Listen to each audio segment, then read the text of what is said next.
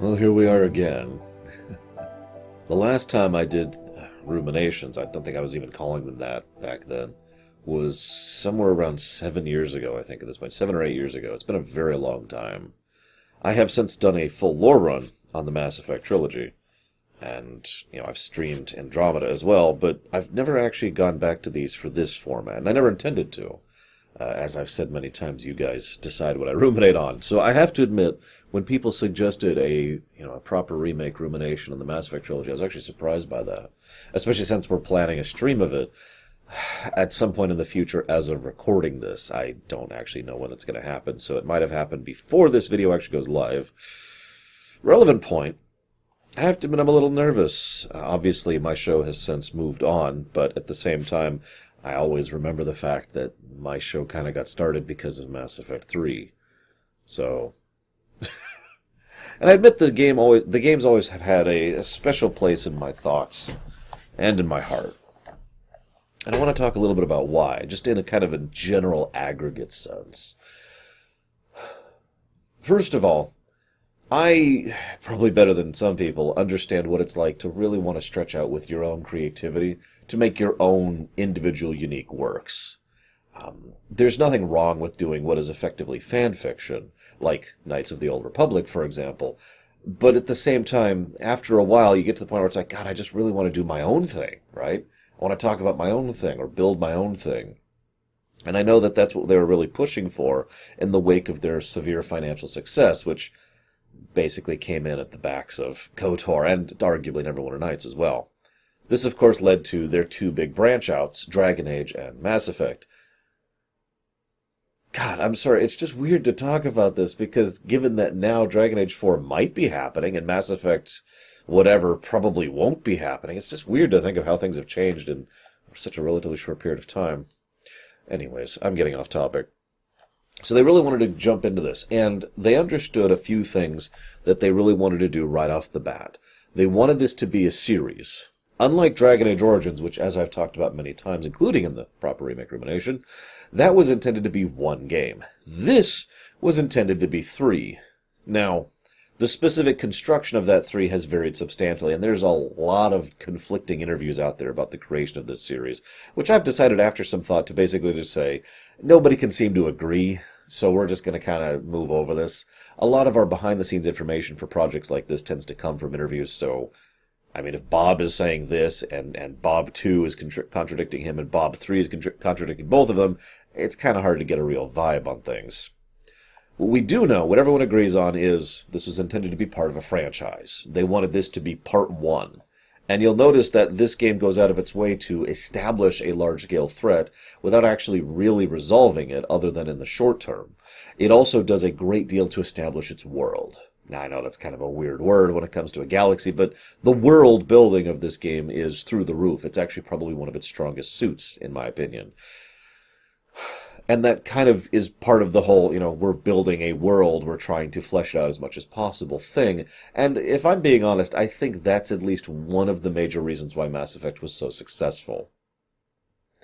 Another reason, and this is going to sound weird because I think this is one of those things that some people acknowledge and some people understand and some people don't. But either way, I have a, I have a suspicion that just about everyone who played Mass Effect liked this, whether they were cognizant of it or not.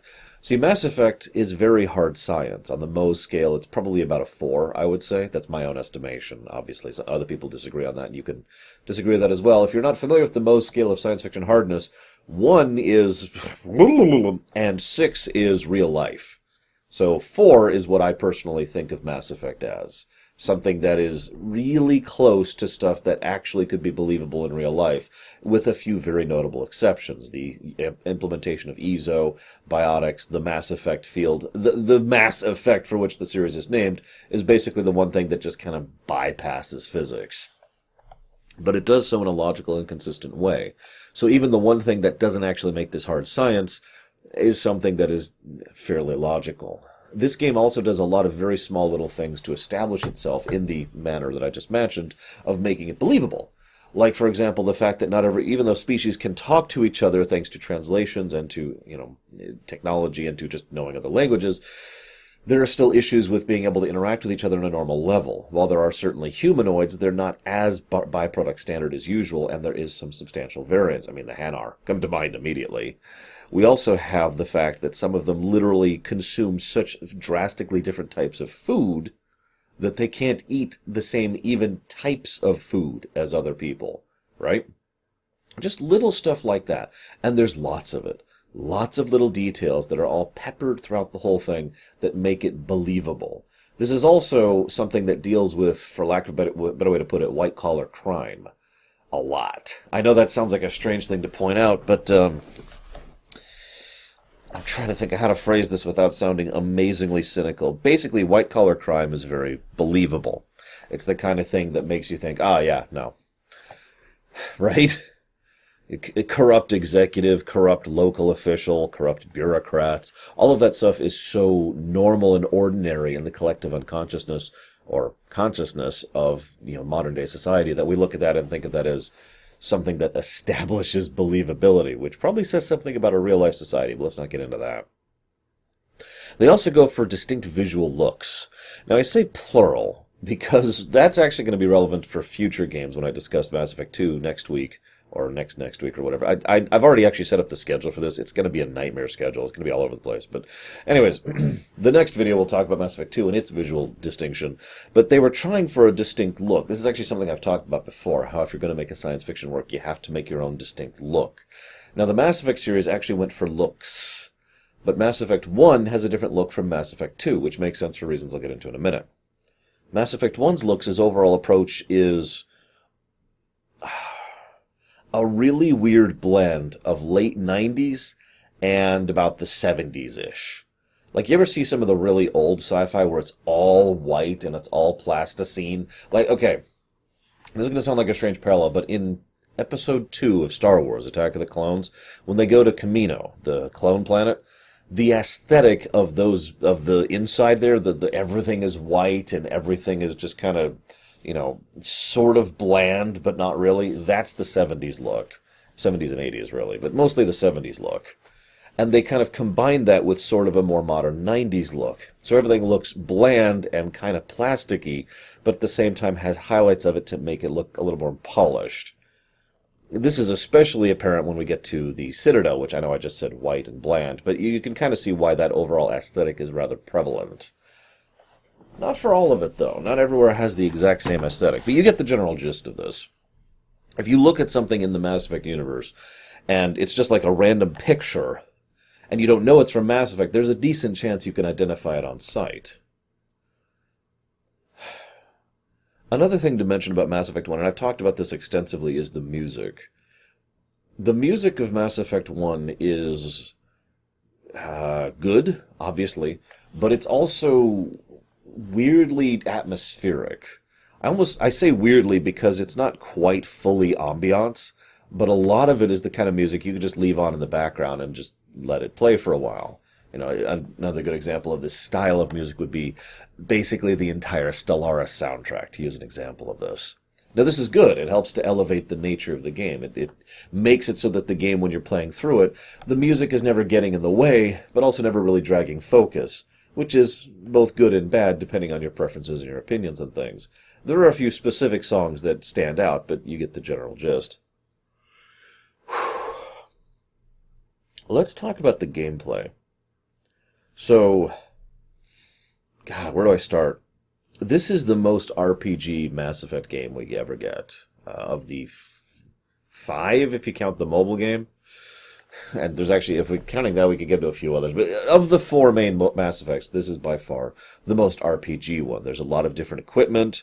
Uh, the the armor actually has light, medium, and heavy values, and there's armor at all, which is something they basically ejected in later games. There's uh, modifications you can do to your guns. There's levels and and a fairly large talent tree, which is actually kind of boring, but it's there nonetheless. In short, there's a lot of RPG ness to it, mostly in the sense of the construction of the gameplay, not the story. And I point that out because, well, because.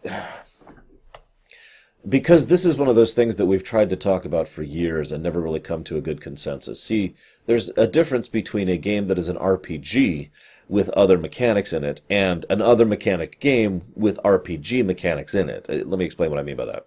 This is an RPG shooter, but Mass Effect 2 is a shooter with RPG elements. Now, you might be thinking, well, is, is that just because of the fact that it's got more focus on the RPG mechanics? Well, no. Because there are actually games that are very clearly not RPGs with more in-depth RPG mechanics than this game has. As I've argued for years and years, what really defines a primary RPG versus a secondary RPG is entirely dependent on the tone of the work. Now, that pulls a little bit away from core mechanics like leveling and equipment and customization and talent trees, and a little bit more into style and approach of the actual gameplay. Now, I, I know that leveling and all that stuff is part of gameplay, but what I mean by that is if you sit back and actually look at the construction of this game, what do you see? Well, you go through the tutorial mission, okay? Then you get dropped on the Citadel, and there's a pretty big section of info dumping. And then it's like, all right, go, do stuff. Now, you are given direction on where to go next, but you don't have to. I know plenty of players, myself included, who spend tons of time basically treating the Citadel as the first world. You don't have to, though. You can just leave. Like you can do a couple quick quests and get the the Spectre status set up, and then you can just go. You, can, uh, in fact, if I'm not mistaken, and I could be because it's been a little while since I've watched a Mass Effect speedrun, I'm pretty sure all you need to do is grab grab Wrex and Garrus as a consequence, and then grab Wrex. I just said Wrex twice, didn't I? Shepard. Then go grab Tali, excuse me, and then go do the the Spectre quest, and then you're out. But there's like 20 other quests you can do on the Citadel. And honestly, I usually do those other 20 quests before I do the aforementioned quests. You don't have to, though. You can then go to any of the other worlds in any order and do their quests and side quests. You can also go to random worlds and roam around on the Mako for a while. FF7 has ruined me. I keep trying to say Mako.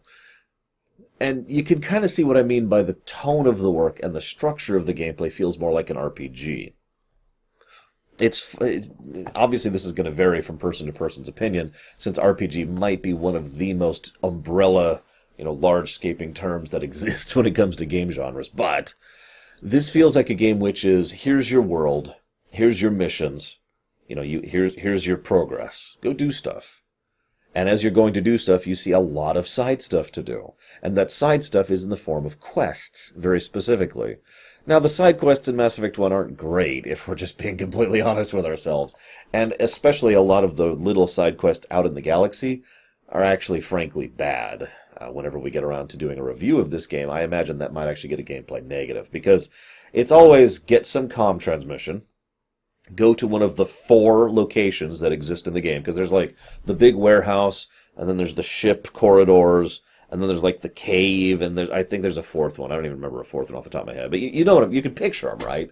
It's it's amazingly copy pasted years before Dragon Age Two, and then you you you kill an enemy or loot a thing, and then you go turn in an audio transmission, and that's basically the galactic side quests, and they kind of suck. At least from a gameplay perspective. There's some cool story behind there, and a weirdly large number of them have to do with Cerberus and how Cerberus is disgustingly, horribly evil. Huh. Anyways, there's mini games. The squad is in this game, and they're completely useless. I'm not sure. Like, this is Kingdom Hearts' problem right here. And I know that sounds like a strange comparison, but in Kingdom Hearts 1 or 2 are both good examples of this. Other than the, the, the group up abilities, which require your party members to be there, they might as well not be there at all. They are so useless. I mean, I could go back to Star Fox if you want another example of useless party members. So that's kind of how Mass Effect 1 has always been for me. The party members might as well not even be there for combat. That's relevant because I'm going to bring that point up later. The, you can set them up and, and give them stuff, and it's basically irrelevant. so that's nice. There are builds you can do kind of, but not really. Most of your build is basically just picking a class. This is one of the reasons why, as much as I do think this is more of an RPG focused game, I don't think that's necessarily a better thing than what they do in later games. Because there's not really any building. Let me try and explain what I'm talking about. Some games have a thing where, okay, you can choose to be you can choose to have more pens in your right hand, or you can choose to have more coins in your left hand. You can't choose both of these talents. You have to pick one of them. They're mutually exclusive. And if you pick this one, it'll give you a few other choices and branches which you can't fill out, and same with this one. This is customization. Now, I know this is going to sound strange, but imagine if I had the exact same choices, but there's no mutually exclusive, and I can fill out all of these. This is not customization. This is leveling. It is, in fact, alternate leveling is the term for that, for uh, what I usually refer to as horizontal leveling. And that's what Mass Effect 1 does. For as much as it looks like you have a talent tree, you kind of don't. It's just, here's progression. You can decide what to progress first, you can decide what you want to max out and what you don't, but there's not really a lot of build customization or variety to it. No, the actual variety in playstyle is in picking your class. That really determines everything else. Now that's good, and will only get better in the future. In fact, I know this is going to sound antithetical, but I actually think Mass Effect Andromeda probably did the best overall with regards to customizing your loadout, since you could mix and match abilities from different classes, which allowed you to make an actual build but I'm getting off topic. In Mass Effect 1, you pick your class. Still good. And I like how they take the three specializations and basically make crossovers of them. Because you got tech, you got biotics, and you got melee. And you've got tech biotics, tech melee, it's melee, I say melee, it's soldier, but you know, tech melee, tech biotics, biotics, uh, biotics melee, and then just each. Pure melee, pure biotics, pure tech. And there's your, there's your setups. And I like that. I think that's actually a good idea. It's a little bit not great. I mean, it's it's not the best setup I've ever seen, but it's a good baseline for what would eventually allow for you know better customization going forward. And Lord knows I did enjoy playing through this quite a bit in you know, quite a few different ways. But uh, of course, I always tend to default to Soldier, mostly because Soldier has a few more options, and of course, it has that I forget what it's called right now, Withstand the live forever ability, which, if you fully up or upgrade, allows you to live for as long as the cooldown is. So, I mean, who needs the Mako at that point? Am I right? I suppose I should talk about the Mako. I'm one of those extremely weirdos who actually likes the Mako. I know I'm not alone in that. I've been talking to a lot of you for a lot of years, and I know a lot of you like the Mako too. But for me, the, I will never forget the first time I ever popped in the Mako, and the physics engine was so wonky and wrong that I literally eh, could not manage to figure out going forward in one direction. I actually put the game down for a little bit that very first playthrough because I was just like, "What in the hell?" I had gone to a Therum first. Of course, I did. I wanted to get you know my party member, and I was just I, It turns out I had a bit of a bug. Go figure. But nevertheless, it took a while for the Mako to grow on me, which it did. There's just something enjoyable about driving up what is effectively a sheer cliff wall just because you can. Just because you, you, screw you, wall. And, and of course, very creative and very intelligent people have done some very fun things with the Mako over the years. It's intended that you're not be able to use it in certain areas. But you can bypass several of those restrictions. Funny fact, actually, the Mako, when you're in it, gives you substantially reduced experience for any kills you get in it, which makes sense because it does an absolutely ludicrous amount of damage. The interesting part, and I'm a little surprised they did this, is the Mako isn't. How do I phrase this? It's not a separate load, it's not a separate zone. You pop in and out of the Mako live. So the enemies you're fighting on foot or on the Mako are the same enemies, which I know sounds dumb, but from an RPG perspective, that's a little harder to pull off than it sounds. It's probably part of why the Mako is as buggy as it is. Like in a game like, say, the old Unreal Tournaments or Halos, you know, vehicle combat is, is easy because the whole game is designed around that type of thing. Mass Effect, eh, not so much. Either way, the Mako's awesome. You can also, if you really want to, just get something down to low health, pop out and kill it on foot and get full experience. Just saying.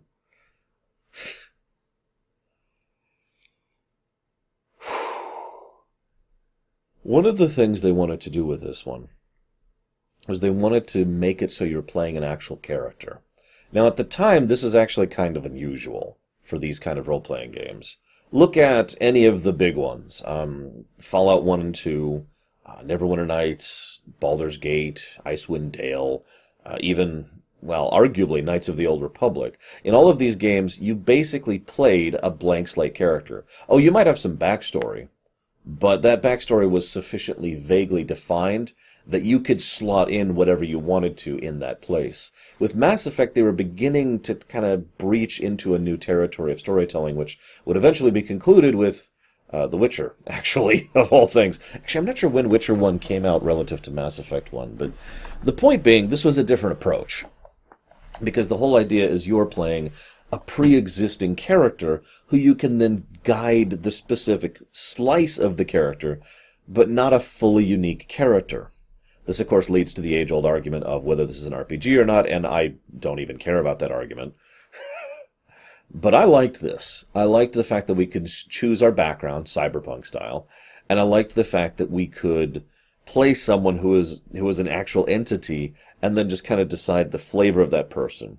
Don't mistake me, I'll still prefer something like say Dragon Age Origins or Baldur's Gate 2 where you can role play a lot and decide many different nuances of exactly what type of character you play. But I still enjoy this approach as well as a separate and different approach to things. I actually liked playing Shepard. And it's probably telling that despite the fact that, you know, there's really only the one Shepard, arguably, plenty of people have that mentality and mindset of my Shepard, the Shepard I care about, the Shepard that I built based on my interactions with the crew and the, and the people. Which brings me to the next point I want to talk about that I think that was num- point number two. So I've already mentioned point number one of why I feel Mass Effect 1 was as successful as it was. Point number two is basically what at the time, it's so weird to think about this now, what at the time was known as the BioWare standard. BioWare was very well known, and for good reason, with making characters that were three dimensional, and usually three dimensional in a pretty typical way. You can actually draw parallels from a lot of their main characters across Neverwinter Nights, KOTOR, um, uh, Mass Effect, and Dragon Age. You, you can literally draw parallels. I don't think that's necessarily a bad thing, though. Even though they use similar approaches, each of these characters is a fully, well, most of them are fully fleshed out three dimensional individuals, regardless of their similarity to archetypes or tropes. And this leads to the fact that you tend to care. This is also added to by the fact that you have a ship in this game. Now, I know that sounds like a really weird thing to point out, but I swear it's relevant because it means you have an automatic place that you go to after every mission, which from a gameplay perspective gives you a sense of geographical continuity, something I've talked about many times lately. But from a storytelling perspective, it also gives you a place where you can go and reconnoiter with your crew after and you know, in, in, in between missions. Without that, if you just if this was pure hub based, for example, if you just went to uh, Feros and then you went to Noveria, for example, and there was no in between with the ship, the game would be severely lacking for the absence of those interactions on the ship. If they were to still try to write those in, they would have to try and bake those into the mission.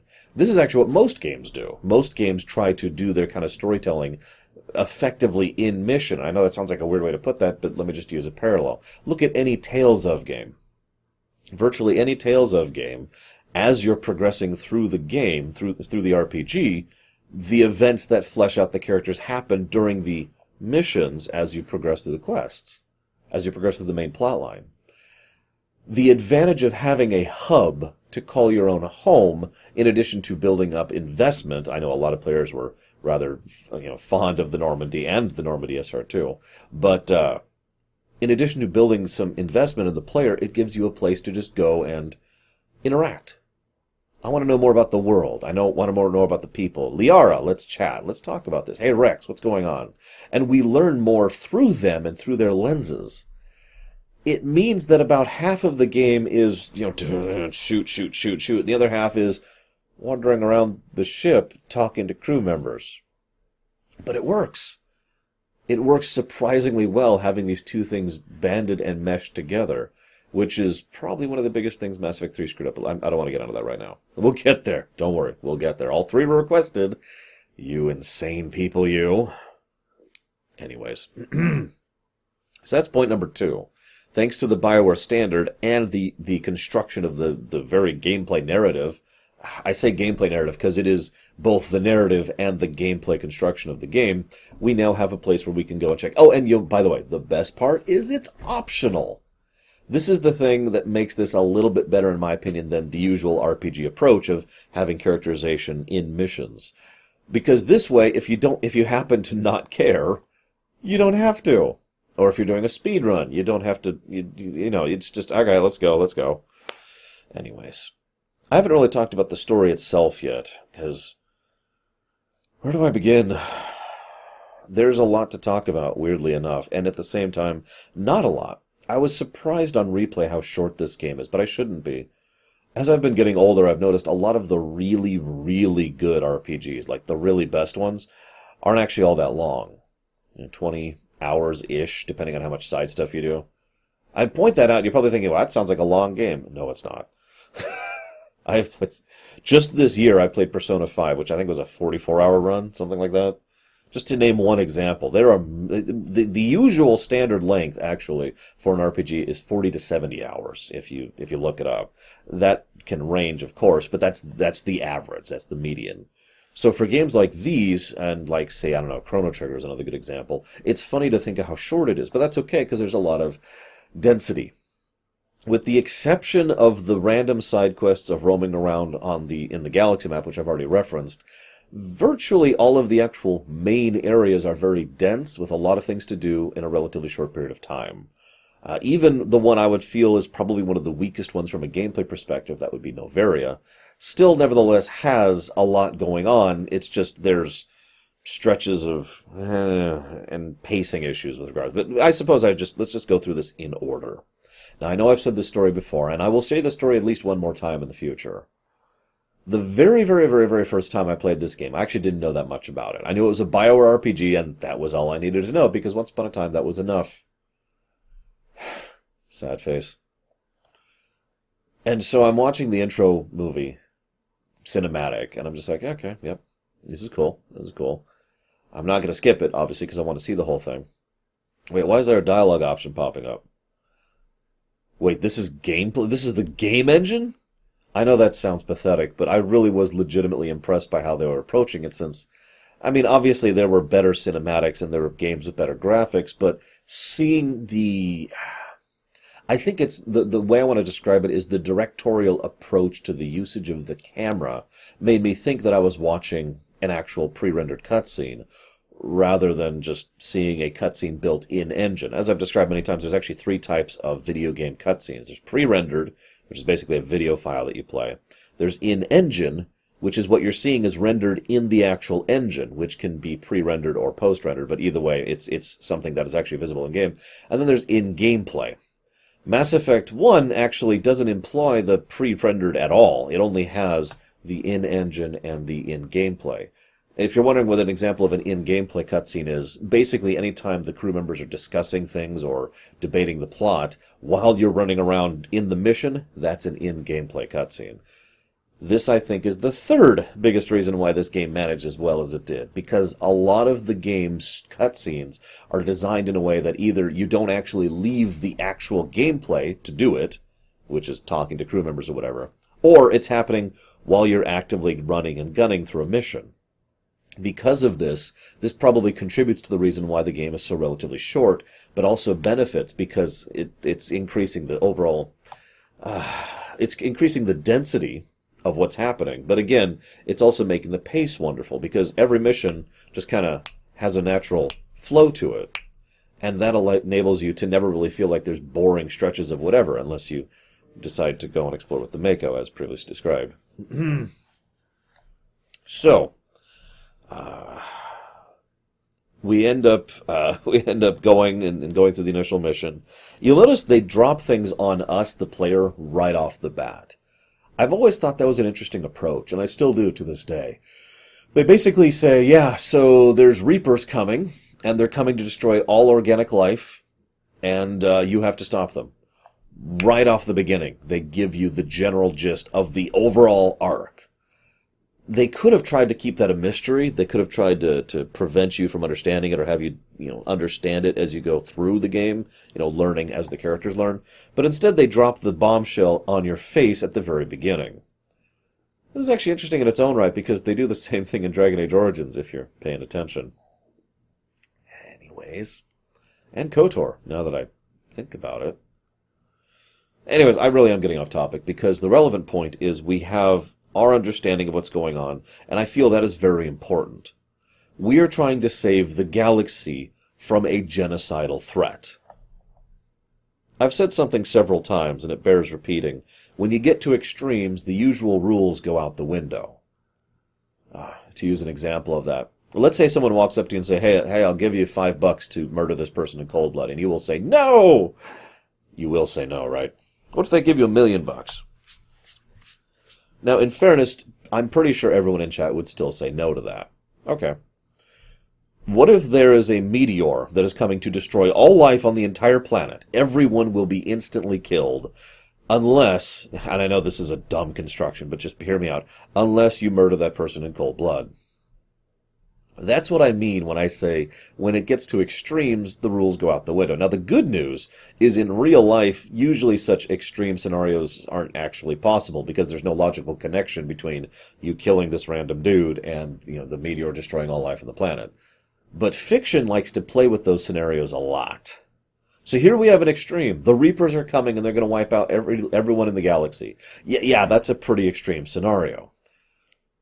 Naturally, the rules aren't thrown out the window at all. In fact, they apply to you even harder than before. This is an important narrative point of Mass Effect 1 and one of its m- more dominant themes. The idea, I've actually mentioned earlier, the corrupt bureaucrat, the corrupt you know, manager, the corrupt executive. That is one of our primary antagonists as far as n- narrative speaking. Yeah, we're fighting against Saren, but what is Saren working through? Saren has access to tremendous wealth of resources and personnel and has a large network of people who are all basically on his side, which means when we're actually going through the game, we're usually fighting them. And the things that are in our way is usually bureaucratic red tape or straight up corruption. Virmire, uh, not Virmire, excuse me, uh, Noveria again being an excellent example of this, although Feros is a good example too in both of these worlds, the main overall obstacle, other than you know the, the final encounter, what we're going for, is actually the corrupt people in the way. The people who don't seem to understand that. Look, we've got a, the reapers, okay? Of course, the most commonly known example of this, the one that is most memed, is the frickin' council. Reapers, right. Although they will actually get even worse in Mass Effect 2, the fact is they are still aggravating in this game. They are the obstinate bureaucrats, a character archetype I refer to many times when it comes to discussing fiction. They're designed in this way to kind of showcase how frustrating it would be to be the person who knows and to try to convince everyone else of that if everyone actually believed the Reapers were coming, yeah, okay, we'd, we'd probably go ahead and get a little bit going on. But how that that's that can't fit. Sure, some ancient, great, powerful organization from beyond the stars is going to show up and wipe out all life on the galaxy. Sure, Shepard. Can we get a psych val on this? Just yeah, no, it's far easier to believe that this is just a load of hooey. It doesn't help that during the cutscene where you try to convince the council, you basically rave like a loony, loony person. Not a Looney Tunes. That would be hysterical. Just all of a sudden drop an anvil on Saren. I've talked about Saren a couple of times. Let's go ahead and talk about him briefly. Saren is probably, I'd say, the one of the big reasons why this game tends to succeed as well as it does because Saren is Shepard on the other side. Shepard is someone who gets uh, gets a reputation, who gets things done, who has access and resources, who's a Spectre, who has the backing of the Alliance and the backing of several uh, portions of said alliance. That is the United States, or excuse me, the United Nations Systems Alliance, which I think I'm still getting the name wrong, but it's basically the Earth military. Earth itself isn't really unified but there is a unified Earth construct when it comes to organization and pol- politics when it comes to the greater galaxy. So you can see why it's kind of a complex thing. It's almost like there's some really good world building at play here. Anyways, Saren is so it, basically if Shepard was given another 10, 20 years to just really get invested into the galaxy, that would be Saren because Saren already has Shepard even just starting off has all this resources and contacts. Shep, Saren's been doing that for a couple decades. He is very well entrenched. He is arguably considered to be I've, I've heard some people say he is in the running for the most dangerous individual in the galaxy, along Aria, the Shadow Broker, and Tim, the Illusive Man. And I agree. As every way he is portrayed, this is someone with tremendous wealth and power and resources, in addition to being a damn good fighter one on one. Anywho, moving on. Saren, though, the other way he is the uh, parallel to she- uh, Shepard is the fact that Saren. Saren is what Shepard could have been under the wrong circumstances. But more to the point, Saren also there's no nice way to say this. He's basically a renegade, to use the the, the game's terminology. Shepard can be renegade or paragon, but if we were to compare between uh, Mr. Anderson, pun intended, who is clearly trying to lean more towards paragon, at least in this game, and Saren, who is leaning far more towards renegade, Shepard can choose either direction to go in. Now, I once had a friend tell me that if Saren and Shepard had teamed up, imagine what they could have accomplished. I suppose this is a good time as any to talk about Mr. Anderson. Uh, David Anderson, Captain Anderson, is awesome, and not just because of his voice actor, but he's awesome because he is someone who is competent and intelligent as well as perceptive. In short, he is the opposite of the obstinate bureaucrat. He is someone above you, but nevertheless who has a brain, believes you, and is trying to help you at all costs. You'll notice Anderson, without question, accepts your concept and idea of what the Reapers are, and immediately tries to back you in that as far as he can. Unfortunately, he's not really much of a politician, which makes sense because he's in the military, but you can kind of see why he is the one who is so beloved especially because the game goes out of its way to add him in parallel to Udina. Now, I was praising the Bioware character standard earlier. Udina, unfortunately, while he serves a character point, is kind of a jackass who deserves to be punched many times. I'm not sure he deserved what he got in 3, but he definitely deserved to be punched many times. Why? Because he's an asshole. Excuse my language. No, none of the other factors matter, really. You could say that he's a politician. You could say he's someone who's really pushing for uh, Earth supremacy or Earth uh, interests, depending on your interpretation of him. I hear some people say he is human centric, and I hear some people say he is just. How do I phrase this? He. Uh, some people argue that Udina takes such a hardline stance specifically because of the fact that Earth and humans in general are so new to the galactic stage we reached out to the stars and then were nearly wiped out by a vastly superior power because this is apparently Babylon 5. And yes, this game was inspired by Babylon 5, although only in part. Obviously, they took an inspiration from a lot of things. Anyways. but no, we, we, we nearly got wiped out in our first interstellar interactivity. Udina is one of the people who, it has been argued, rightly sees that we are, um, we're the, we're the small kids on the block let me put this to you another way. How many of you have played, you know, a 4X game, especially a space-bound 4X game like Stellaris or whatever, or Civilization? I want you to imagine that you're playing that game, but everyone else has been playing it for like 40 turns, and you just started. That's Earth, right there. That's the simplest way to explain that. Everyone else has a massive head start on us. And funnily enough, I'm going to use that comparison again when we get to Mass Effect 3.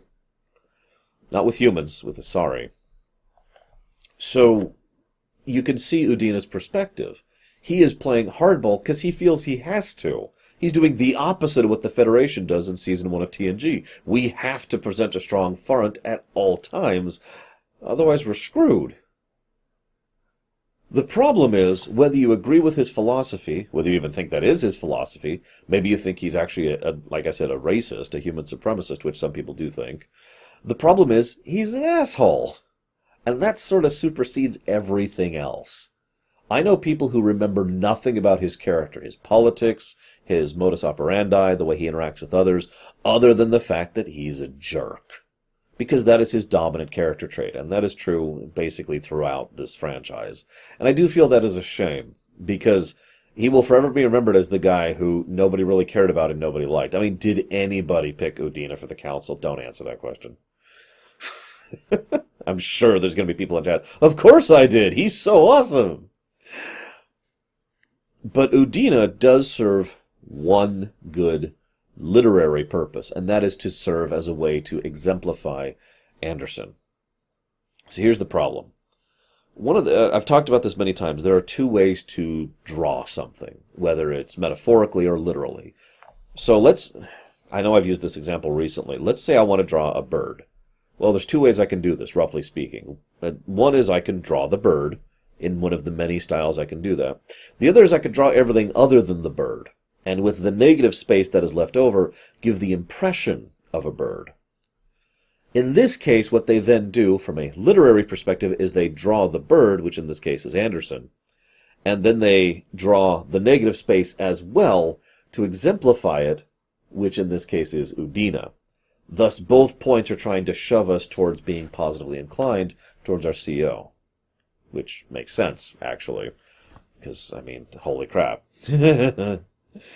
yeah. Um, the problem is it pushes a little bit too hard, like I said, and it becomes his only character trait. I haven't talked much about the Citadel. The Citadel is a fascinating idea. So, from a core perspective, it's a space station. So, okay, cool it's all pristine and clean and nice, and there's these weird things around that just keep the place without anyone actually having control over them. That's strange. And if the funny thing is, you don't really find this out unless you dig into the lore. But if you do dig into the lore, you find out that we didn't build the Citadel; we found it. I'm trying to put into words how crazy and insane that is. But there's actually a lot of that going on in this franchise, and it is very much on purpose. We found existing super tech, and we used it to develop our own tech and along certain lines because, well, because that's how that works. I know that sounds like a strange statement, but I mean, if you. This is going to sound like a weird parallel, but Fallout, okay? In Fallout, they never came up with the integrated circuit. They never invented that. Instead, what they did is they perfected the nuclear element. So the technology of Fallout literally branches off into a completely different divergent type of technology because so much of their tech is based on that massive thing, right? In short, the robots of Fallout, if, if they were somehow to exist in real life, would be utterly incompatible with real life robots because their fundamental designs are completely different. However, if every race in the galaxy comes across the same thing, in this case the relays, and the technology that those are based on, and then comes to the Citadel, which is also based on the same tech, then it kind of naturally follows that everyone in the galaxy, with only a few exceptions, tends to follow similar technological lines. They might have significances and variances, but they're all using an integrated circuit, to carry the analogy. That'll be important later. I bring that up, though. Excuse me. Because it's one of the things I find most fascinating about the Citadel is that it's this beautiful, wonderful paradise place, which is portrayed in. I mean, listen to the music in the Presidium for God's sakes, and it's you know light and it's happy, and they do a good job with making it look like the inner circle thing. You know, you know, you look into the distance and you see it going up, and there's like I said, there's a few quests to do there which are decent, and it gets across the tone of the game very quickly because aside from a few thugs, everything you are conflicting with here is on the, you know, the white collar crime kind of a problem, um, and that's important because, well, because of one of the overall tonal points of Mass Effect One, which I'm going to address in just a moment. But first, I want to talk about a couple of characters. Oh no, I didn't do it. I, I meant to, but I forgot to. Oh crap. Uh, okay, so uh, Mr. Alenko. I forgot to look up how to pronounce his name. I know, I know. I, I've never liked him as a character, and so I've never let him live before. um, I always want to say Kaiden. It might be Caden. Either way, Mr. Alenko. And I know this sounds like a weird branching point, but I bring him up because well actually i'm sorry that's not who i want to talk about i, I just i noticed my notes of my characters and it's I, I, literally put space in my notes for a for a pronunciation guide and it's blank because i forgot to i swear this is better than the last rumination i hope it is i don't know No, the real one I want to talk about is Garrus. That's the one I want to talk about. So, well, he's not the first party member we encounter. In fact, he's not even the third party member we encounter. The fact is, he is the one most relevant to what's going on in the Citadel. He is someone who is a good example of the kind of white collar, above board, normal part of society that we're encountering through the overwhelming part of Mass Effect 1. He is a good insight into that because he is someone who is a cop, part of C-Sec, who is specifically trying to look into corrupt people with regards to his job. And he is frustrated because C-Sec constantly hampers him. Because, well, he's going through the exact same problems we are. Less extreme because we're trying to deal with the Reapers and he's trying to deal with thug number 3378. But you can kind of see why he then automatically attaches himself to us. Because we are immediately kindred spirits. This is, of course, part of the reason, I think at least, why Garrus is so relatable to the player. Because the player I remind you, is facing the extreme. We know the Reapers exist. We know they're coming, and we're dealing with red tape. So Garrus comes along and he's like, God, I hate dealing with red tape. And it's like, I get that guy. So the game naturally pushes us towards him. This is in addition to the fact that he has you know, all the other awesome stuff. Great voice actor and great character. But I point this out because the game does little tricks like this constantly to try and push you for or against other people, which naturally brings me to Wrex. Now, Wrex is a fascinating example in Mass Effect 1. Because Wrex, you're not really pushed towards or away him.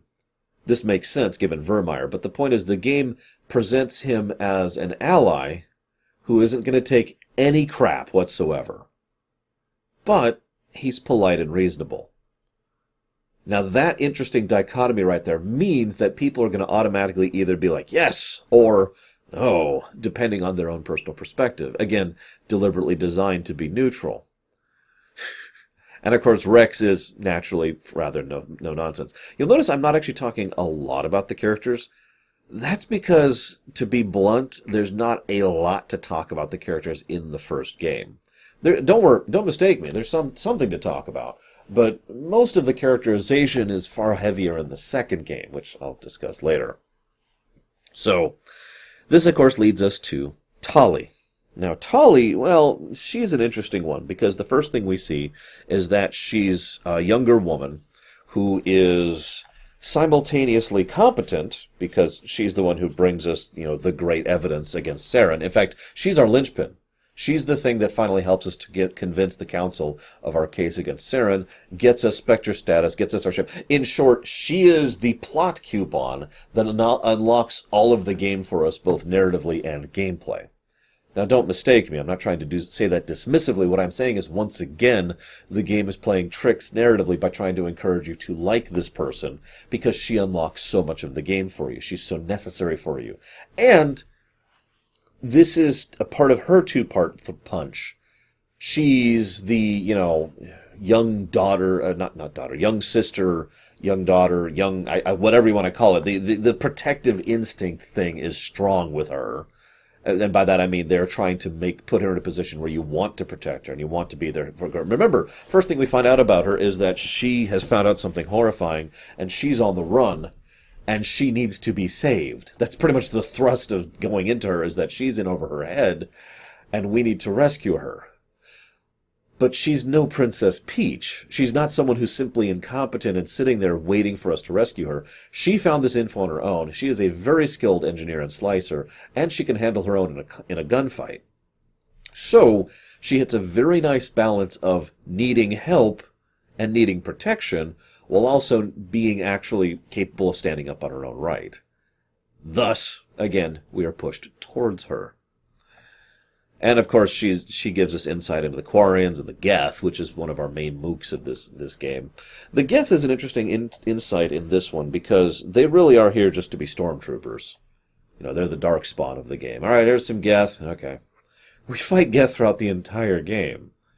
Now, that's interesting in its own right because the game phrases it as if our main enemy is the Geth, and in fact, many people in universe think that this is all a Geth army with Saren at its head, which isn't completely inaccurate. It's just it's just wrong. it's just just incorrect because it doesn't get across the nuance and complexity of what's going on here. This is something that will be coming up in the second game, so I'm only mentioning this in brief here. But of course, it does make sense to have a universal enemy when it comes to a game like this. You can only do specific enemies so much until it kind of loses its vibe. You'll notice that in the second game, just to talk about this briefly, so in the first game it's Geth. In the second game, it's actually the the various squads. Uh, Eclipse, what is it? Eclipse, Blue Suns, and Red Pack, I think, or something like that. The three big mercenary groups. Those are the standard enemies of Mass Effect 2. And then we get to Mass Effect 3, and then it's Cerberus for some reason. Anyways, you get the idea. There is a there is a logic behind it. The only catch is you need to make it so that your your mook makes sense. It needs to be logical why you're fighting this enemy all the time. In Mass Effect 1, it makes perfect sense. There really is a Geth army behind Saren's back because they're the ones who are the, uh, let's call them the heretics. I think that's a good way to call them. For no reason. And in the second game, it makes sense that the three Merc packs are against you, specifically because the fact you're doing so much underhanded stuff. And who's the other big enemy in the second game? Well, that's the that's the Husks, which makes sense given the collectors. But I'm getting off topic. Point being, uh, this leads me to Liara. So we go to uh, Therum, which is actually a very short world compared to the other big ones. Uh, every other world, Feros, Noveria, Virmire, arguably Elos, is all larger. Ilos? All of the other worlds are arguably larger than the one to Therum, which makes sense because Therum is literally designed to be Tutorial World 2. So they've already tutorialized you on the gameplay. That was the very first mission. And then they tutorialize you on how to interact with the world and vendors and quests and equipment and upgrades and all that stuff. That's all on the Citadel. Now they have to tutorialize you on how the mission structure is going to go. Having the Mako, you know, zooming around, hopping out, going through dungeons, fighting enemies, etc. That's what Therum is there for. Although you can do Therum later. In fact, you can do Therum a lot later if you're really mean. It's an amusing cutscene, and I'll admit that, but the problem is there's like no reason to do it functionally, because not only are you missing out on a party member, which obviously doesn't matter for gameplay reasons, but it does mean you're missing out when it comes to story. And if you happen to want to romance Liara, well, you probably want to go get her before she starts hallucinating from hunger and, and dehydration. the game plays it off as a laugh, too. That always amuses me. But I haven't talked about Liara proper. Liara. She's interesting. So she is the typical example of book smart, very high int, fairly low wisdom. She is someone who knows a lot, who is very smart. She's probably the best in her field overall, as far as Prothean relics and artifacts, and she is very driven and very willed, free, uh, self-willed. In other words, she's the kind of person who is going to accomplish a great deal if she is allowed to do so, and if she's not, she's going to frickin' make it happen. This again helps to elevate how Liara, like Tali, is not simply a plot coupon that you have to go and rescue, who is completely worthless. She is someone who can and does stand up on her own two feet.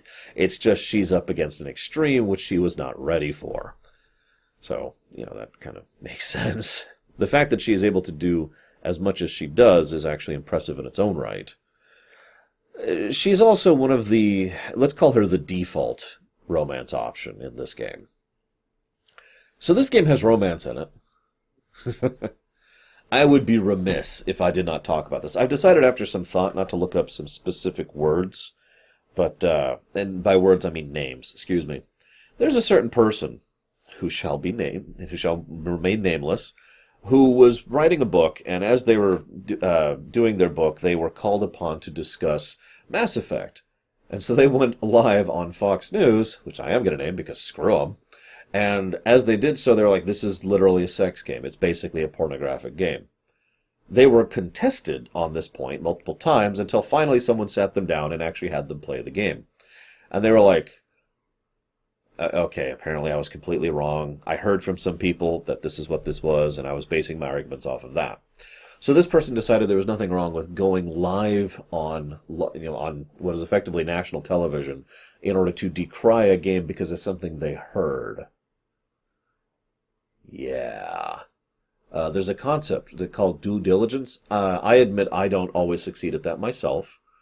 You know, I, I do try very hard to, to perform due diligence. Due diligence is when you hear something and then you verify it. You look into it. And I've screwed up on that one. We've all screwed up on that one. But I've never gone live on national television to something I heard vaguely and decried it. Just saying. But this is so romance. Of course, there's romance. There's been romance since Baldur's Gate. I don't know why. I know that sounds strange, but I don't know why this is considered such a standard element of the CRPG format. I have argued before, we've talked about this during my Pillars of Eternities 2 stream. It's been debated, we've argued this, that the main reason that romance is considered such a standard feature for this is specifically because it used to be. So that's why it still is. What I usually call artifact game design. We do it this way because we used to do it. And that's the only reasoning. I'm sure that there are other valid reasons to have romance in a game like this. After all, part of the point of a CRPG is to get very invested in the characters, and what can be more investing than, you know, being romantically entangled with them? The problem is, the problem is it all leans on implementation at that point. And I've seen this done well, and I've seen this done poorly over the years. Mass Effect 1's is done moderately well. Here's the problem so some of you who know me know that I don't actually do romances when it comes to video games. With uh, at this point, I think a grand total of like three, four exceptions. Hang on. Uh-huh. I think five exceptions total, of which Mass Effect is one of them. Now, in Mass Effect's case, I was impressed by how smoothly and naturally uh, our connection to Liara, which was Shepard's romance options, they didn't Shepard's romance, uh, just kind of slowly progr- progressed and then developed. Uh, the problem is, it's kind of designed that way. In fact, it's kind of hard to not romance Liara, which is the problem in hindsight. Because the whole point is her entire character arc is written to be your romance option. Now, she's not the only romance option, and there's other paths you can go, but she is written to be your romance option. It also doesn't really mean anything in this game, to be completely blunt it effectively only changes a few lines of dialogue at a certain at, at a couple certain points and then basically like the last cutscene which is optional because you don't have to do this changes depending on who you've romanced and that's kind of it it really is just there for bonus points and doesn't there's no real weight behind it so I can't really ultimately give it any positives or negatives. It's just kind of there because that's what we've always done. So make of that what you will. We will discuss more about this in the next game because Therum, of course, uh, I already talked about that. Therum, Liara, I'm uh, looking at my notes. I suppose this is a good time to talk about the two military. Well, no, let's let's save them. Let's save them. Let's talk about Feros first when we go to deal with the Thorian. So we go to Feros and we find out that they're here as part of a corporate initiative to colonize a planet that they thought wouldn't be colonizable, but they think they might get some good money out of it. I'm telling you, it's all white collar crime, like all of it. you you don't understand. This is corrupt corporations and, and, and bureaucrats and businessmen all the way down. It's it's just it's not turtles. It's just guys in suits. Um, so Feros is actually better than I remembered on replay because, in terms of gameplay, primarily. I usually remember Noveria better because I feel the story is better in Noveria. But Feros feels better gameplay wise. First of all, we have an actual honest to God boss fight. I've argued before there's only one boss fight in Mass Effect 1, and having replayed this, I kind of stand by that. Because Mass Effect 1 didn't really know what to do with boss fights. You know what a boss fight is for the most part in Mass Effect 1? An enemy with slightly more health that hits harder. That's not a boss, that's an elite. Or a SIG. Props if you get that. But no. so Feros gives us uh, one of the closest approximations to a boss fight when dealing with the Thorian. And of course, that leads to its own parallels and problems because Saren, of course, got here first. Saren always beats us at everything because that's just what Saren does. And, uh, and this, I suppose I should mention, we're running around the galaxy trying to find the location of this one great spot, and that'll enable us to activate the, the relay, and then it'll allow us to in, usher in slash cancel the Reaper invasion. So naturally, Saren and Shepard are both after the same things at relatively the same times. one moment. I feel like I've been talking for a while. How long have we been going so far? Oh my god. Um. So, anyways, You, you can tell I have a lot to say about Mass Effect. I hope this has been a good rumination. I really do. You can't, you cannot know how nervous I have been about doing this, since so much of my career has been tied to this frickin' games. Anyways, um, one of the main points that Feros gets, other than the obvious, you know, we're behind and and you know corrupt, etc., is the fact that it enables us to have extended gameplay sequences which deliberately slide back and forth between the Mako and the character.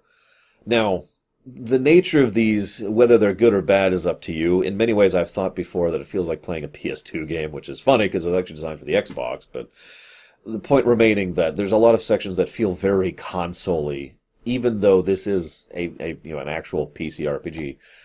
Um, but from a I feel the pace is really good. Narratively speaking, though, it's messed up because it helps to showcase how, again, Saren is the par- uh, excuse me, the renegade option through and through. Okay, I need to get this in order to progress with my mission. What do I do? Well, I'm immediately going to sacrifice one of my minions to this thing as part of a bargain in order to get what I want. Now, you could say, that's horrible, that's evil. Well, actually, no, it isn't. It's renegade. I hate to make that point, because Saren himself, and this is emphasized a few times, is portrayed for the most part as not being evil, which is important. And it helps to flesh him out. I say for the most part, there's one exception to that. There's this one cutscene where he runs around railing, ah, ah, ah, you know the cutscene, right? It's one of the worst cutscenes of the game, in my opinion, because it's completely antithetical to his character and doesn't even make sense within confines of the specific scene. It's literally just him throwing a temper tantrum at how upset he is because we're actually accomplishing things. really? It has been argued many times. I have brought this up that it's actually probably Sovereign going through that, not him, but I'm getting off topic. I don't actually have much else to say about Feros, so let's move on to Noveria, which, as I said, is more interesting story wise, not just because of its deliberate connections to Liara and her mother, Deanna Troy, but also because of the fact that a lot of the little side stuff you can do there is more interesting. And, well, we've got the whole. Uh, it's the system shock thing, right? Okay, so you're playing a sci-fi game, and you come into a lab, and everyone's dead, and there's these horrible logs about the stuff that the experiments they've been doing there. Fill in the gaps, right? I mean, that's such a common thing at this point. It's kind of silly. You can also call it the alien thing, right? I mean, uh, you, you get the idea. But it still works. There's a reason it's so common. It's an extremely effective storytelling tool because it so naturally drags you into what's happening. So, this is also when we encounter the Rachni and the choice that doesn't matter at all. I'm going to rant for just a second here. I've been trying not to take too many digs at Mass Effect 3, but I do have to say this is probably the choice that pisses me off most in Mass Effect 3 because most of the choices in Mass Effect 1 don't have much impact going forward. The only ones that really matter are who lives and who dies. Otherwise, it's not really a big deal.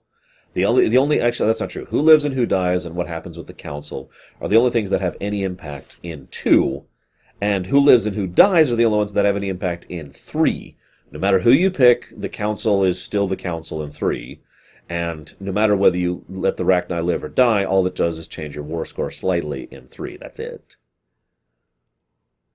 all this. Uh, do you have any have any idea how much I sat here the first time I played this game, hand wringing, debating if I should wipe this species out or if I should let them live? Because I mean, there's there's a lot to think about here, really. This is basically. I, I don't even have a real life equivalent. This is the, the world consumers begging me for life because they insist they don't you know they don't eat habitable worlds usually. They were used against our will. Really, honest. Um, um, um, don't worry, it's a moon. Um, um. Like, you could see, because if you've been paying any attention to the lore, which of course I had been, the Rachni Wars were terrifying. Now, this is also when we get the uh, implication, which is later made actually true, that the Rachni themselves were used as a weapon by the Reapers as part of their on, their vanguard. Not the uh, last time the Reapers would do exactly that. I'll talk more about that in just a second, but the relevant point is that this means nothing in Mass Effect 3, and that pisses me off. Moving on. this leads to Virmire. Now, Virmire is interesting because its construction in the gameplay and in the narrative is very specific. You go to Virmire, And one of the first things that does is if you don't know what you're doing, Wrex dies. Now I state that very specifically because it is harder than you'd think if you don't know it's coming that Wrex is about to die. There are there are several ways to get Wrex to live, and if you know what you're doing, it's very easy to make sure that Wrex lives through this. But if you're doing a normal playthrough and not paying much attention, the game doesn't exactly have any hallmarks that Wrex is about to die. So that's the first major death, and well, I think that's part of the reason why Wrex receives a relatively small amount of characterization in this game. He, he, oh yeah, sure. He he talks about the the Krogan problem, the genophage, which I'll bring up more in the second game because it's more relevant there, and his hatred of the genophage and the fact that this is a huge problem. Uh, he also brings up how. You know, he, he he gives stories about the kind of fights and battles he's done because he's old and he's venerated, and you get the idea that he's not you look at someone like the Krogan, and they're big and they're dumb and they like fighting, and Wrex is not that. He is he's big, but he's not dumb. And even though he likes fighting, he doesn't like fighting for the sake of it. As he himself says, why bother trying to build a civilization when you can just go out and enjoy the next major fight, right? Wrex is a long term thinker, and I do like that they put those seeds very early on in the beginning of Mass Effect 1. So then Wrex can live or die, depending on what you do. Obviously, I want him to live because I have a brain, and Wrex is my brother. So, excuse me, I, I, suppose I should say Zedenra's brother, not mine. But you can tell I have a little bit of attachment to several of these characters. So, I mean, what do you want from me? I'm sure most of you do too, especially if you've been listening to me for the last hour. God. Virmire then leads you to deciding who goes where with what with regard. It gives you several decisions for how the mission is to proceed, and depending how you do, that mission can go relatively well, relatively poorly. Then you have a lengthy, lengthy section of combat, first on the Mako and then on foot as you're pushing through the installation. This then leads to the best scene in the game, which I'm going to skip over for just a moment because I want to talk about gameplay stuff for a second. And then that leads to our first real encounter with Saren in person, which leads to our first real sacrifice. And you do have to leave behind Mr. Alenko or Ashley Williams. Now, I want to talk about both characters really quickly here. Both characters could be qualified in the same way. Both of them are not as fleshed out as the others, and both of them get better in future games. That's pretty much both of them in a nutshell. They, they, don't mistake me. I'm not trying to say that they're the same. Mr. Alenko is someone who gives you insight into what it's like to be a biotic, you know, the headaches, and what it's like to deal with the military. He talks about it from more of a high tier thing. He comes across as more of an officer and someone who is very experienced with dealing with the brass of military life. Uh, brass is the wrong word. I guess upper crust. I don't know what to call it. The career, the officer track, you know. Even though he himself isn't really the kind of officer material, that's more of the kind of experience he has been exposed to, and that's what you get from him. By contrast, Ashley's a grunt. She's down on the on the ground. She's a ground pounder, and she's someone who comes across as a grunt.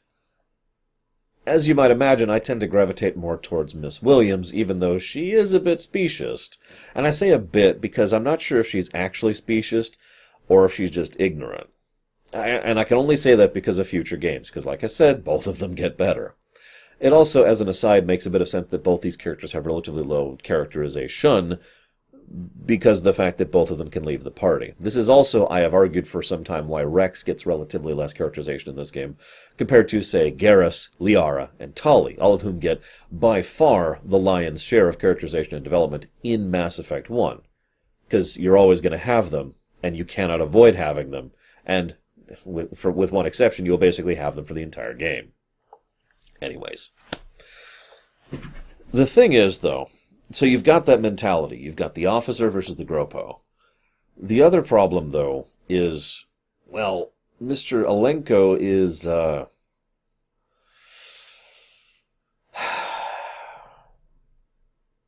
I'm trying to think of how to phrase this.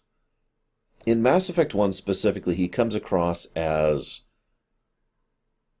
I don't want to use the word cocky, but irritating is frankly the word I want to use. I know he gets better later. But Ashley comes across as far more affable, someone who really does want to get along with you, and someone who you know, cares. The problem is he doesn't have any major character flaws like she does. So between the two, if, if we if we really if we divorce ourselves for a second from our own uh, prejudices and biases and look at it, you can see why it's kind of designed to be a coin flip. Both characters, narratively speaking, are designed to be roughly equal in the view, in the eyes of the player. The only thing that really pushed me against Alenko in my first playthrough, which has admittedly carried through even to this most recent playthrough, is the fact that if you happen to play a female Shepard, he automatically starts hitting on you shamelessly and sort of automatically assumes a relationship when none is. Yes, I know about the bug. and of course, then there's the Liara thing, which is that's just whatever. So you can kind of see how this is sort of a uh thing, or at least it's designed to be. That's the point, after all. This is why Virmire is probably the best world when it comes to gameplay and narrative construction in this game. It's where a lot of things come to a head. Um, it's where the big reveal happens. It's where we understand exactly how indoctrination works, which is another big revelation. It's probably the most dense combat section of the game, with the possible exception of the finale, and even that's debatable. And it also has the most substantial consequences going forward, both for the game itself and for future games. It could be argued that if, if for example, if Virmire was removed from the narrative, it could be argued that Mass Effect 1 literally doesn't matter for Mass Effect 2 and 3, with regards to choices, I mean, with regards to what you choose. Oh, you'll see a couple of little side quest things from characters, because Mass Effect 2 does that all the time. But for the most part, it's not going to pop up. It's not going to matter. Anyways. So, one of them dies, no matter what. You have to choose. And again, I think that's why they were designed to be relatively neutral relative to each other. So, that's fun. But I haven't gotten to the big one yet. And of course, I am talking about Kirrahe, who is obviously one of the best characters in this game. Now, personally, I actually think, no, okay, I'm not really kidding. I do actually like Kirrahe, and I like that he was a recurring character. On the line! But, um, he was even the thing we said about Mass Effect 3. Kirrahe's cool. He really is. But no, let, let's talk about the big one. Indoctrination! Indoctrination is probably the biggest real advantage the Reapers actually have. They have two big advantages and it could be debated which is bigger. One is their shields. I know that sounds like a strange statement, but what I mean by that is the moment a Reaper's shields are down, they're just another ship, which you can blow up with conventional weapons, because you can defeat them conventionally. But when those shields are up, those shields are so strong, a Reaper can destroy a ship by ramming it, without real negative consequence to itself. That's insane. I can't put into words how, how much of a military advantage that is. This is also ignoring the fact that the Reapers have the ability to pull ridiculous maneuvers because of those shields. They actually specifically reference that on Virmire. That ship just made a turn that would tear our ships in half. And this thing's like two kilometers long. So, these things are very durable, very agile, and very strong. Yeah. But indoctrination, well, that's the other fun one. We get some inferences on how indoctrination works, and it'll be something that's developed throughout the franchise. But all we know right now is all we need to know. It is a way the Reapers have to insidiously, but slowly, over time, convince you to be on their side. And the way it's prescribed here in Mass Effect 1 is that it is you convincing yourself, oh, well, I have to do this. This is the most logical path. If it's the choice between joining the Reapers willingly or being wiped out by them, there's no choice there, right? That's just logical. And Saren is right. Uh, the problem there is the fact that he is presuming that there is a joining them option, which there actually isn't. Uh, as has been described before, those who are indoctrinated who are left behind uh, just stand there and slowly starve to death. This is also ignoring the fact that in Mass Effect 2 we encounter people who are indoctrinated to the point where they impale themselves on dragon's teeth to turn them into husks. So, that's neat. In short, that's the insidiousness of indoctrination. It uses your own thoughts against you. indoctrination. I, I talked before about how this is a fairly hard science franchise game because two is a little more soft science and three is just straight up magic. But um, even in this game, indoctrination is actually probably one of the most magic things in the game, even more than the Mass Effect field itself and, and the nature of how that works. Because it's never explained how it works. It's never explained the specific mechanics of how a Reaper is able to reach out to any sentient and sapient life and turn it against its own thoughts and use its own thoughts against it. It's basically their superpower, and like any good superpower in a comic book, it's never explained how exactly it works. All we know is the specific rules. And the rules are it takes time and it takes exposure. And that's it. That's all we got. Even the fact that, even that isn't really fully codified because there are plenty of individuals, including us, I feel like pointing out, who have extensive exposure to Reapers and Reaper tech who don't get indoctrinated. Unless you believe that particular theory about Mass Effect 3. So, and this brings me to my final point. As horrible as this sounds, I feel indoctrination should have been ejected from the Mass Effect franchise. I think it's one of the weaker parts of the narrative. Because it means that the enemy has mind control powers.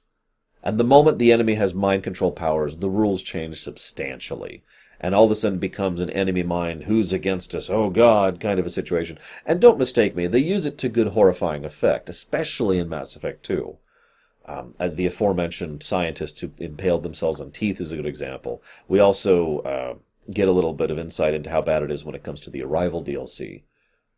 But no matter how you look at it, it feels like it feels like it's unnecessary.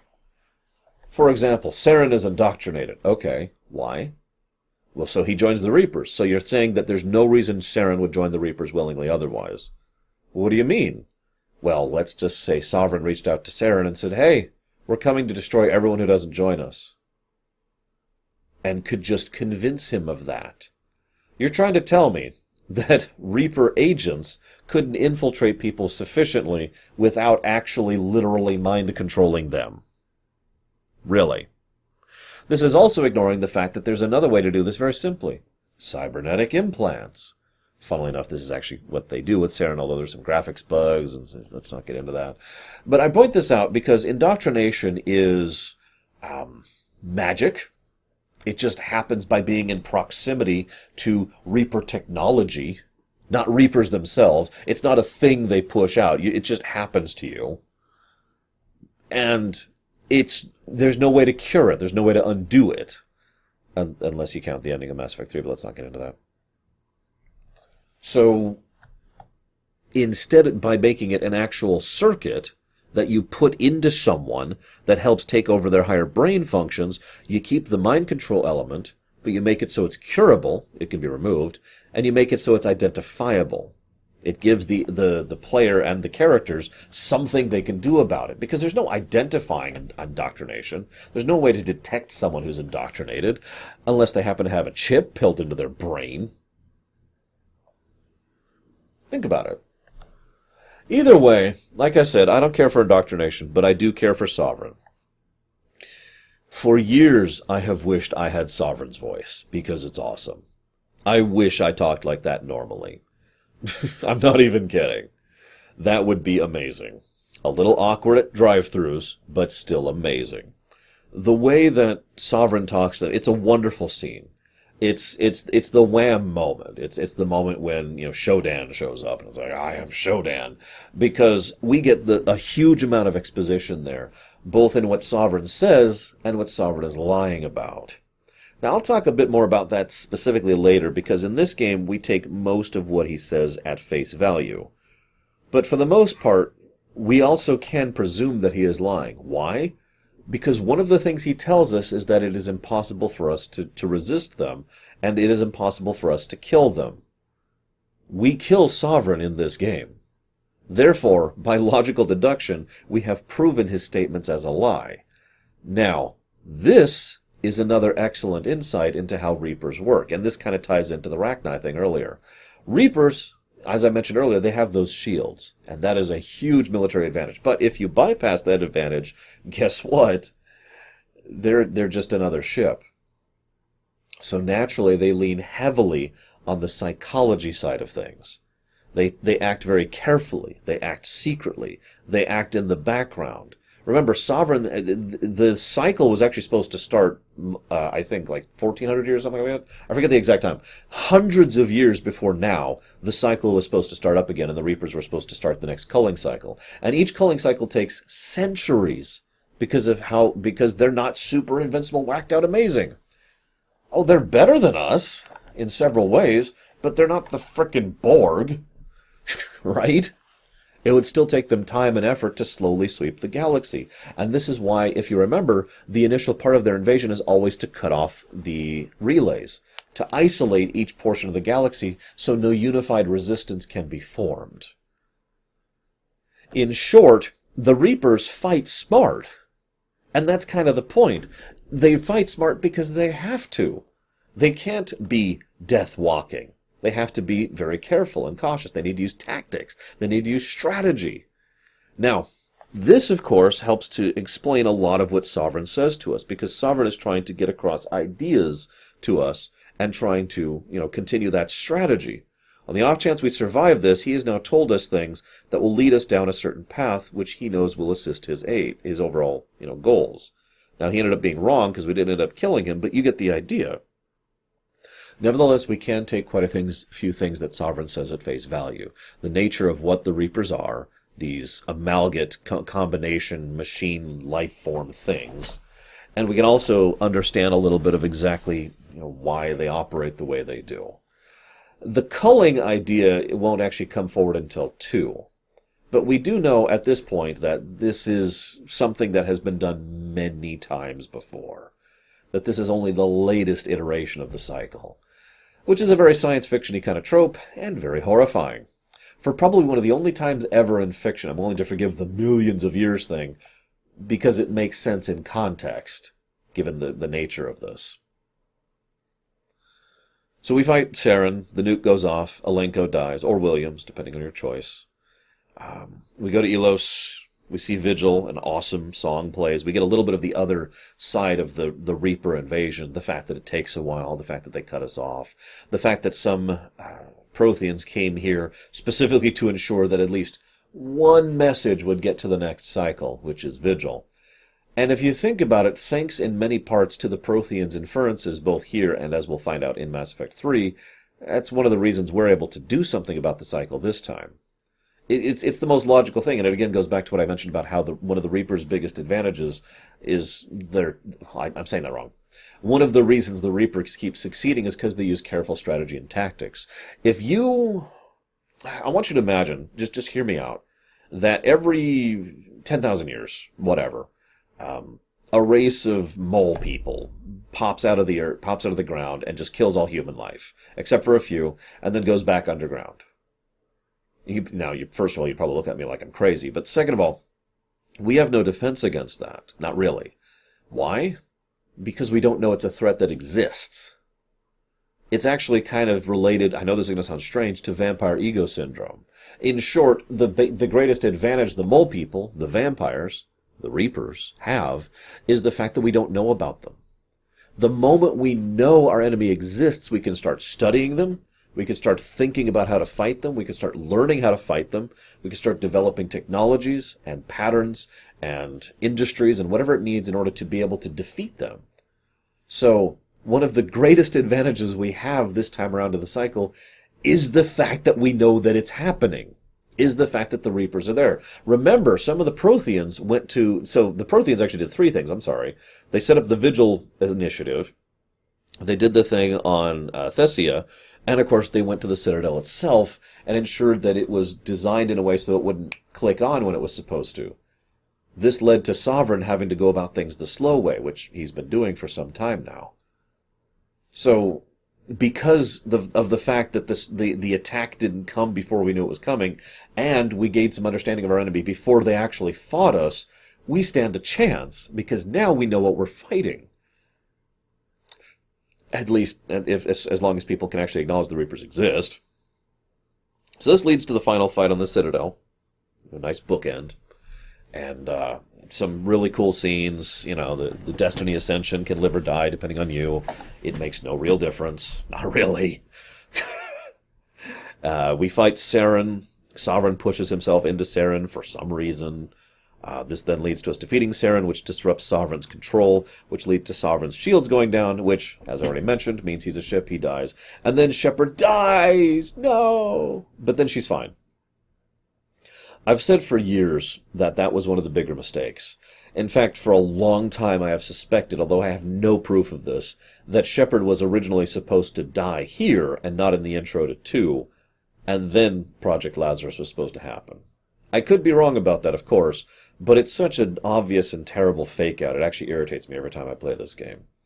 And then we get the generic ending, because honestly, the Mass Effect games have never had good endings. And that leads us to the end of one. I had a lot to talk about, more than I thought, that's for certain.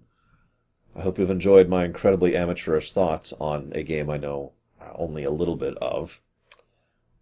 I, am sorry, I'm really am very nervous about all of this. I, it probably shows. I hope you've enjoyed. That's all I really care about. Next up, I'll be talking about Mass Effect 2, which is going to be even trickier to talk about because I have a lot more character stuff to cover there. So, I'll see you next time, guys.